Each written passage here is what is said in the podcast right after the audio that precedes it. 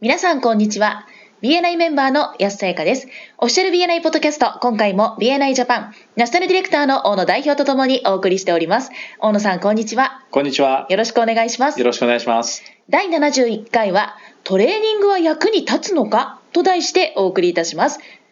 大野さん、トレーニングは役に立つのかなんて、大野さんが言うの、ちょっと意外が、やそうですね。はい。まずあのトレーニングの受講の意味ですよね。はい、これあのチャプターへの一つの貢献の形というふうに考えることができると思うんですけども、はい、はい、それをまず説明する方法として逆に受講しないということがどういうことなのかっていうのを考えてみましょうか。はい、 BNI のトレーニングを受講しないということは、はい、すなわち BNI の正しい使い方がわからないということにつながりますよね。そうですねということは本来 BNI を使って生み出せるはずのビジネスが得られないということになるので、はい、つまりはそういったビジネスの機会が失われるということですよね。うんそうですねつまりトレーニングを受講しないということは、はい、同じチャプターのですね他のメンバーのビジネスの機会を奪ってしまうということが、まあ、前提としてあると思うんですね。はい、ではで BNI のトレーニングは本当に役に立つのかっていう、はい、今回のですね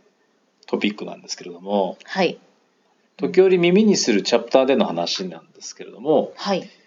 誰々さんはたくさんトレーニング受講してるけどあまり貢献できてないよねみたい なそんな声を聞くことはないですかあります。ありますよね。ありますね。はい。はい、まあ全てのチャプターとは限らないんですけれども、はい、まあ、少なからずそういったメンバーの方がいらっしゃるというのは残念ながら事実だと思うんですけども、はい、じゃあなぜせっかく BNI のトレーニングを一生懸命受けているのに、はい、成果が出ていないのかっていうところですよね。はい、なぜでしょうかね安さん思い当たる理由ってありますかそうですね私が聞いたことがあるのは、はい、誰々さんがトレーニングに行ったけども、うん、寝てたと。 寝てた寝て過ごしていたっていう話を聞いたことがあるのでなるほど聞いていないというのが一つの要因かななんて思うんですけどどうでしょうか、ね、ということは時間を割いてそのトレーニングの会場には行ってるんだけども、はい、まず寝てるということはインプットしていないということですよね。そうですね、うん、体だけがそこにいて、はい、頭はついていってない状態ですね。なるほどじゃあまあインプットしているんだけども、はい、寝てないでちゃんと受けてるんだけどもそういった貢献の数字とか、はい、チャプターでの成果が出てないというのは、うん、その理由は何かありますかねそうですね私たちの仕事でもよくある話なんですけど、はい、知識を増やしにいっているだけで、うん、そこから先のアウトプットになかなかつなげられていないっていうのも一つの要因かなと思います。あ、ね、りそうですよね。はい。最近あのトレーニングファシリテーターをね、はい、あの黄色いリボンを、まあ、取得してくださる方がだいぶ増えてきてると思うんですけども、はいえー、気をつけなくてはいけないのはその黄色いリボンをもらうことが目的になったりとかトレーニング自体を受けに行くこと自体が目的になってしまうと、はい、本末転倒ですよね。そうですね、はい、知識を増やしているだけではやっぱり結果は出ないとはい、そう結果につながるということが保証されているわけではないということなんですけれども、はい、少しこう分かりやすくするために例えを挙げてみましょうかね。はい、スポーツでいうと例えばゴルフ、はい、でゴルフって雑誌が結構出てたりするじゃないですか。ああります、ね、ゴルフ雑誌っていろいろありますよね。はい、あれ大体どの号を買っても「How to が」が必ず入ってるんですよね記事の中にね。はい、どうしたらスライスにならないかとかあなるほど、まあ、バンカーから球を出す時にはどう打ったらいいとかっていうのは、はい、やり方については結構書いてあるわけです、はいね、しかも写真付きで、ね、解説が入ってたりするのでそうですね、はい、それは、まあ、雑誌だけじゃなくて、え本もありますよね。はい、 How to 本は、まあ、ゴルフに限らずどんなスポーツでも How to 本っていうのはあると思うんですけども、はいはい、でそういうものを読んで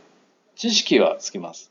例えばどうやったらバンカーから球が出せるかボールが出せるかっていうことは頭で分かっても、はい、それだけではやっぱりうまく出せるようにはならないわけですよね。そうですね、はい、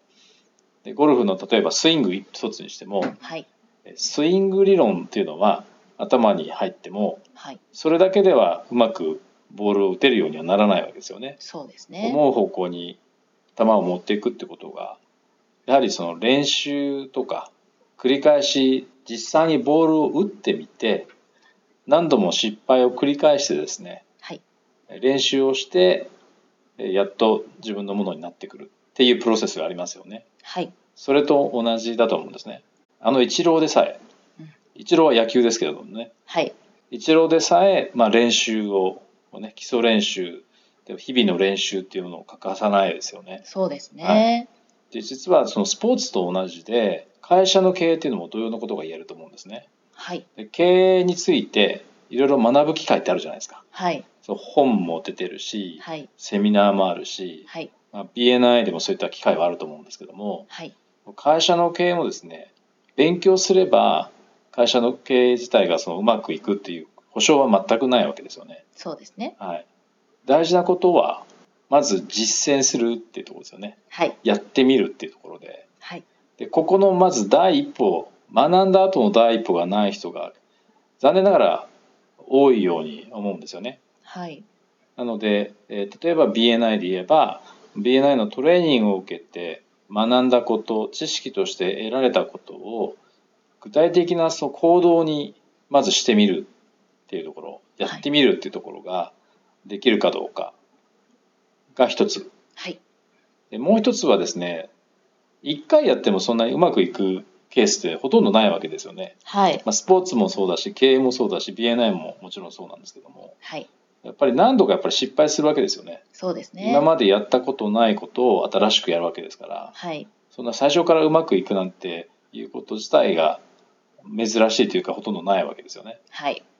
なので、えー一回やってみてその後繰り返し試行錯誤というかえー失敗を繰り返しながら成功する確率を上げていくっていうことがやっぱりプロセスとして欠かせないわけですよね。はい。